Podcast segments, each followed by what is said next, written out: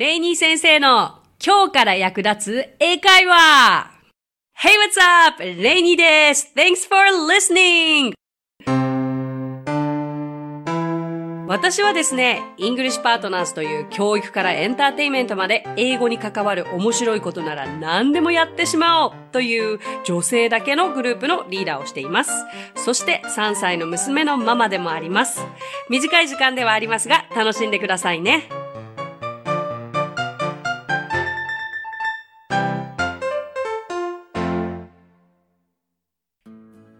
What's up? 今日も始まりました !Thanks for listening! レイニー先生の今日から役立つ英会話さあ、4月になりました新しい気持ちで、えー、毎日ね、こう、過ごしていきたいわけですけれども、えー、今回はね、あのー、お子さんをお持ちのお母さんは、に役立つといいなと思う情報でもありますし、もちろん大人の方でも、こう、処方に戻って、英語をこういうふうに勉強すればいいんだというきっかけになればいいなと思う内容をお届けしたいと思いますが、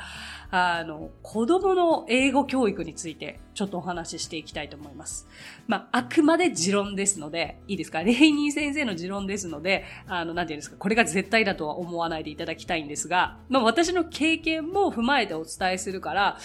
自分自身はそれを信じているということをお伝えしますね。えっと、じゃあ、それをお話しする前に、まず私の幼少期もう一回振り返りましょう、皆さん。興味ないかもしれないけど。あの、私自身は、えっと、本当に物心ついた時、つまりはそうだな、かなりの小さい時から英語に興味があったんですよ。それってね、なかなか珍しいことかなとも思います。うんと、小1、2ぐらいで本当に今覚えている限りでは、もう、アメリカというか、まあ、海外に興味があったし、なんか、その、英語という言語に、こう、きらめきを感じていて、あ、英語と日本語っていう違う言葉があるんだなっていうことも認識していたし、その、あ、自分はその言葉がわからない。喋れるようになりたいな、でも難しいな。英語の歌とか興味あるな、映画が興味あるなっていう本当にそんなスタートから始まったんですよね。で、私が小さい時はそうですね、今ほどこのグローバルグローバルとも言われてなかったですし、全く時代は違いましたから、たまたまその、あの、前にもお話ししましたけれども、環境がそういうふうにさせてくれたかなと。環境は何かというと、私父が海外で育ってるという影響で、まあ家は比較的こうインターナショナルな匂いがあったんですよね。例えばその、もう覚えてる限り、海外の映画は日本語で見たことがなかったんですよ。小さい時から、なんか英語で、まあ字幕。だからその映画はその国の言葉で見るものだっていうふうには思って育ったと思いますね。うん。で、あとはもうなんか常に英語の歌が70年代、80年代の歌が家で流れていたので、結構それはスッと自然に入ってきて、私がそれが好きだったっていうこともあったおかげで、あの、やってたんですけど、私はもう、グリースっていうミュージカル映画が好きってもう何百回もどこの、どこの媒体でもお話ししてるんですけど、で、それを繰り返し繰り返し音で練習していたんですよ。で、やっぱり幼稚園とか小学校の低学年ってアルファベットでさえも微妙にね、読めるか読めないかだし、単語なんてまして読めないじゃないですか。だから小さい子ができることって言ったら完全な耳コピーでしかない。で、まあ耳コピーがまた子供は優れているんですよね。だからそれをはっきり発音できるようになって気づけば歌えるようになっていた。という部分なんですけれども、これね、私結構自分で言うのもなんですけど、自分がしてたことって、英語を覚える上、リスニングの強化のためにめちゃくちゃ良かったんだなって思います。というのも、私自身は英語をもう教えて10年以上経つんですよ。で、主には大人の方に教えてきたわけですけれども、ここ数年はキッズの英会話もすごくあの精力的に行っておりますし、あの、まして私3歳の娘がいるので、あの、娘をどういうふうに日本にいながら、日本の学校に通わせながら、なるべくバイリンガルに育てられるかっていうのは日々試行錯誤をしている最中なんですよね。で、そうやってる中で、子供はもう耳でしか聞こえないわ、あの、理解をまずしないわけですから、とにかく、まずできることといったら、リスニングの強化。あとはなるべくその英語の本をより読んであげるっていうこともそうですし、で、やっぱり繰り返し同じことを行うっていうことが大切なんだなって思ったわけですよ。で、そう考えると私グリースの歌を毎日毎日同じ曲聴いてたから、あ、そっかそっか、そうやってたんだ。で、気づけばその時の単語が日常会話としても役立っていたし、大人になってからグリースがたまたまテレビでやってた時に、全部言っていたことが理解できた時は本当に感動したっていう話があるんですけど、で、本題に行きますと、よく、あの、周りのお母さんとか、生徒のお母様から、どうやったら子供が英語力伸びますかねとか、あの、インターナショナル行かせるべきでしょうかとか、うん、まあ、まあ、聞かれるわけですよ、たくさん。で、もちろん私がその答えをわかるわけではないですが、持論としては今って情報に溢れる時代なわけですよ。で、私が娘をじゃあどういうふうに今育てているかをヒントとしてお伝えしますと、私自身17からアメリカに行って、やっぱり英語を話せなかったわけですよ、最初。で、言葉の壁というのをものすごく痛感しましたし、未だに感じています。で、そのことによってちょっと諦めなきゃいけないこともあったわけですよね。だから、娘にはなるべくその壁とか、そういった障害を感じずに育ってほしいなというのがやっぱりあります。母親としての私の経験から。で、私がしてきたことは、せめてもう私からは英語で娘に話しかけるということをもう生まれた時からしておりました。あの、まあ、もちろんこれは全員の家庭に言えることではなくて、たまたま私が今英語が話せるという状況にあるからできることです。よく、あのー両親のうちどちらかが外国人の方の場合には、あの、お父さんとは英語でお母さんとは日本語というのを聞くかもしれないんですけど、まさにその通りにやっています。私は英語で話し、えっと、主人は日本語で話すし、でも、娘を取り巻く環境は圧倒的に日本語だらけなわけですよ。保育園も日本だし、日本語だし、あの、おばあちゃん、まあその他、まあ、外国人のお友達は娘にいないんですよね。で、そこで気づいたのが、そうだな、日本語も認識し始めて何か、こう、指示行動でこう、動けるようになったと気づいたのが、生後6、7ヶ月ぐらいだったですかね。なんかいろんな説があったんですよ。私もその当時、英語で言ったらその後日本語で話すといいよとか、うん、英語だけの方がいいよとか。だけどそんなのね、人次第だし、私はとにかくできる限り英語で言ったりとか、まあ単語を言って apple って言ったらリンゴって言うとか、まああの、その時その時に応じてやってたら、ある時、やっぱり英語で言っても日本語で言っても同じように指示ができるようにな、行動するようになったんですね。わ、すごいな、子供の吸収力と思いまして。で、それはすごく嬉しかったことでもあるんですよ。例えば、じゃあどうぞってやってって言った時にこう娘が手出したんですよ。で、その後で Here you are って言ったら、それでもこう同じように手を出したんですよ。すごく感動した瞬間だったんですけれども、なんかそのように私は育てておりまして、だから、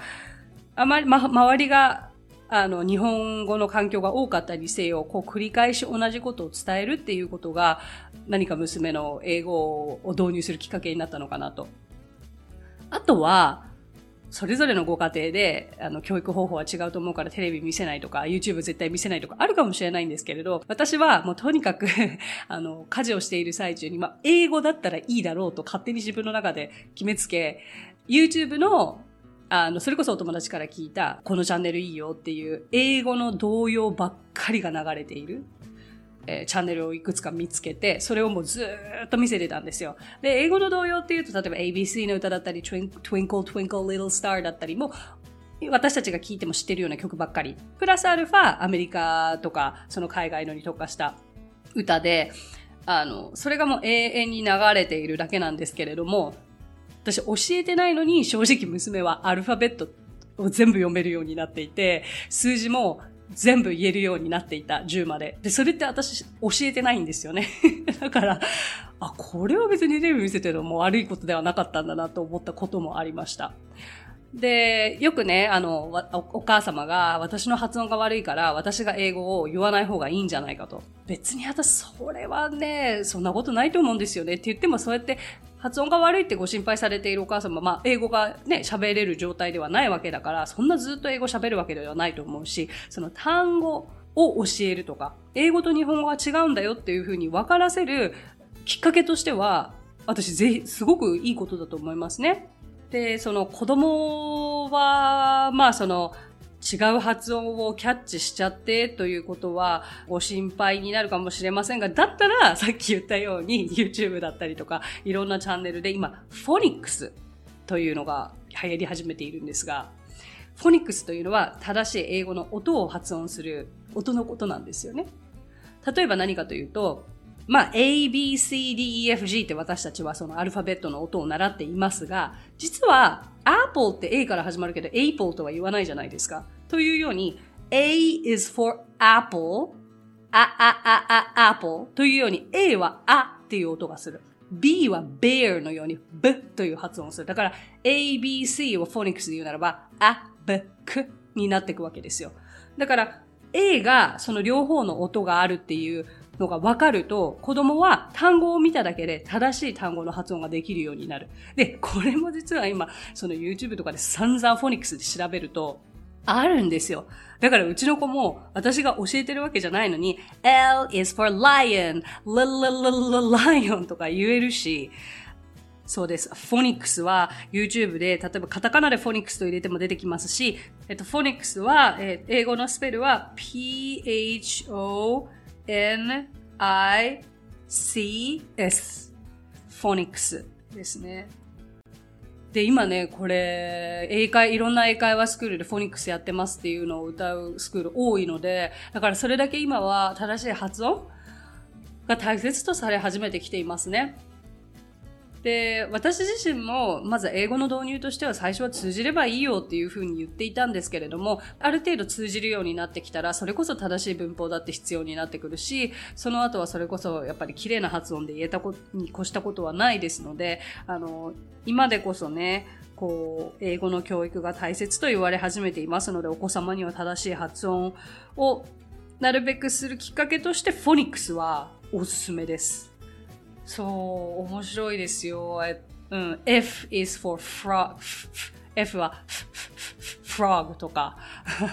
で、よく私はレッスンするときに必ず子供たちはフォニックスウォームアップから始めるんですけれども、animal or food。だから動物縛りか食べ物縛りで選選んでもらうんですよ。で、animal がいいって言うと A から Z までを animal で統一する。というようにやってったりもしますけれどもね。はい。さて、ここでですが、で、私も娘を育てていながら、今一つちょっと壁にぶつかってるんですよね。というのは、娘は今3歳で、えー、指示行動も英語でできるようになりました。まあ、ほぼほぼ私が言っていることは理解しているんじゃないかなって思っていて、今まで適、あの、本当に娘が yeah, no, yeah と言う、返事ばっかしてたから、分かってるもんだと思ってて、でも実は分かってなかったっていうこともあったりとか、だから最近は聞いたことに対して、例えば、is that empty? って答えで聞いて、yeah! って娘が答えたんですよ。empty 分かってんのかと思って、今ママなんて言った？って聞いたら、ないってことって言ったから、あ、まあ、空っぽっていう単語が日本語がわからないだけですけれども、あ、分かってるんだと思ったわけですけれどもね。だから娘は、その、私が一応この一方的に英語を大体生活の中で8割ぐらいを使って話していたということで、理解はしてきました。さあ、壁が何かというと、今度は娘にとって今、英語をアウトプットする機会がないんですよ。あの、やっぱり、今2歳、3歳って、お友達とこう話すからこそ、もう言葉を覚える時期で、で、なんか、この間娘も日本語で、ママ笑い事じゃないからとか3歳の娘に言われて、そんな言葉誰が言ったのって言ったら、まあ先生だったらしいんですけれど。で、残念ながら私もその、同い年ぐらいの外国人のお友達が日本にいないので、娘が英語でアウトプットをする機会が全くないんですよね。だから、リスニングと比べて、スピーキングがもう全く。だから、もう無理やりでも、私が英語で聞くと、娘が日本語で答えてくるんですよ。だからその答えを私が英語に訳して、はい、言って っていうことをやってるんですけれども、そう、ここはね、じゃあどうしたらいいかという時に、やはりその、今でこそ英会話スクールだったり、ありますから、まあそういったところはまず一つのアウトプットする場所ではありますよね。あと、あの、外国人の方が多いようなエリアの公園に行ってみるのも一つかもしれないし、あの、遊び場、プレイルームに行ってみるのもありのかもしれないし、今でこそやはりお金を使わずに工夫さえすれば、機会は山ほどあると思いますので、アウトプットの機会も作ってもらえたらと思いますね。で、あと一つこれは、あの、言えるかなと思うのが、周りで何人かの方が、こう、幼稚園はバイリンガルとか英語だけのスクールに通わせていったけど、小学校から日本語、あの、なんていうんですか、普通の日本の小学校に行かせているという子は、共通点としては、発音とかすごく良かったりはして、まあ、ある程度の理解はあるんですけれども、結局、やっぱりそのレベルが幼稚園で止まってしまっている。もうそこから止まってしまうと、いや、正直忘れます、英語は。うん。もったいないです。なので、やっぱり、英語と触れる機会というのを親御様が作ってあげることが一番じゃないかなと思います。で、その、じゃあ機会は何かというと、先ほど言ったように、あの、英会話スクールだったりとか、とにかく、じゃあディズニーの映画は英語で見せるとか、で、ディズニーの映画も繰り返し見せることに意味があると思います。繰り返し同じシーンを見せて覚えさせる。あとは協業しすぎないこと。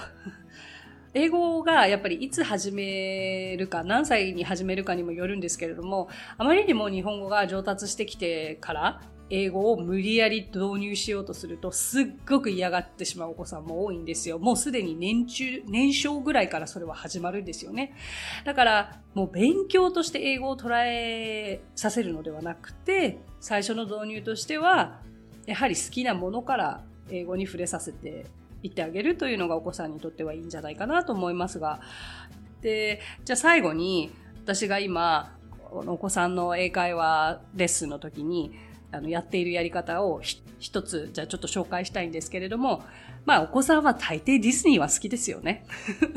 で、It's a Small World という曲があるじゃないですか。ね、あの、It's a Small World After All っていう曲ですけれども、あの曲の中に私は必要な発音が全て詰まっているのではないかと思ったわけです。まあ、きっかけは娘がすごくあの曲が好きだったっていうのと、It's a Small World がディズニーランドで好きだったっていうことがあって、まあ、なんか本を買って、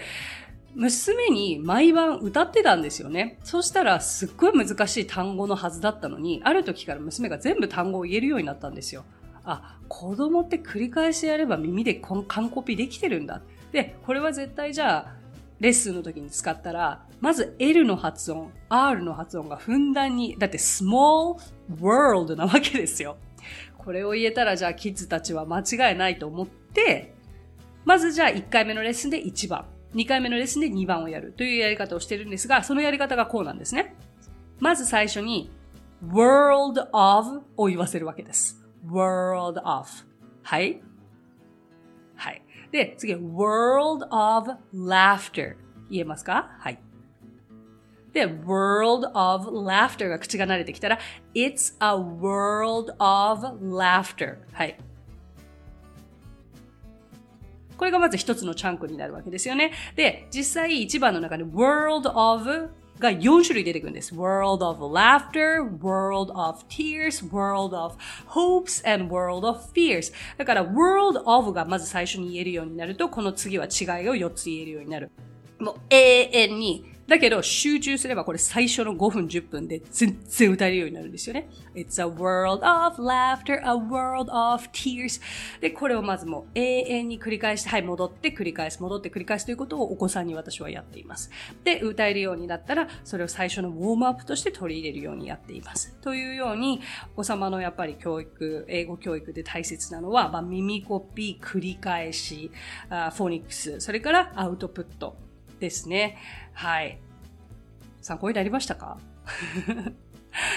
まあ私自身、あの、お子さんには、あの、どう楽しく英語を伝えられるか、身につけられるかを日々、やっぱり勉強しながらやってて、娘を実験台にさせてもらってるわけですけれども、本当に歌って踊って、家にあるもの、生活の中でどう英語と、えー、触れられるかということを大切にしながら教えてますね。はい、ということで、今日はちょっと熱く語りましたが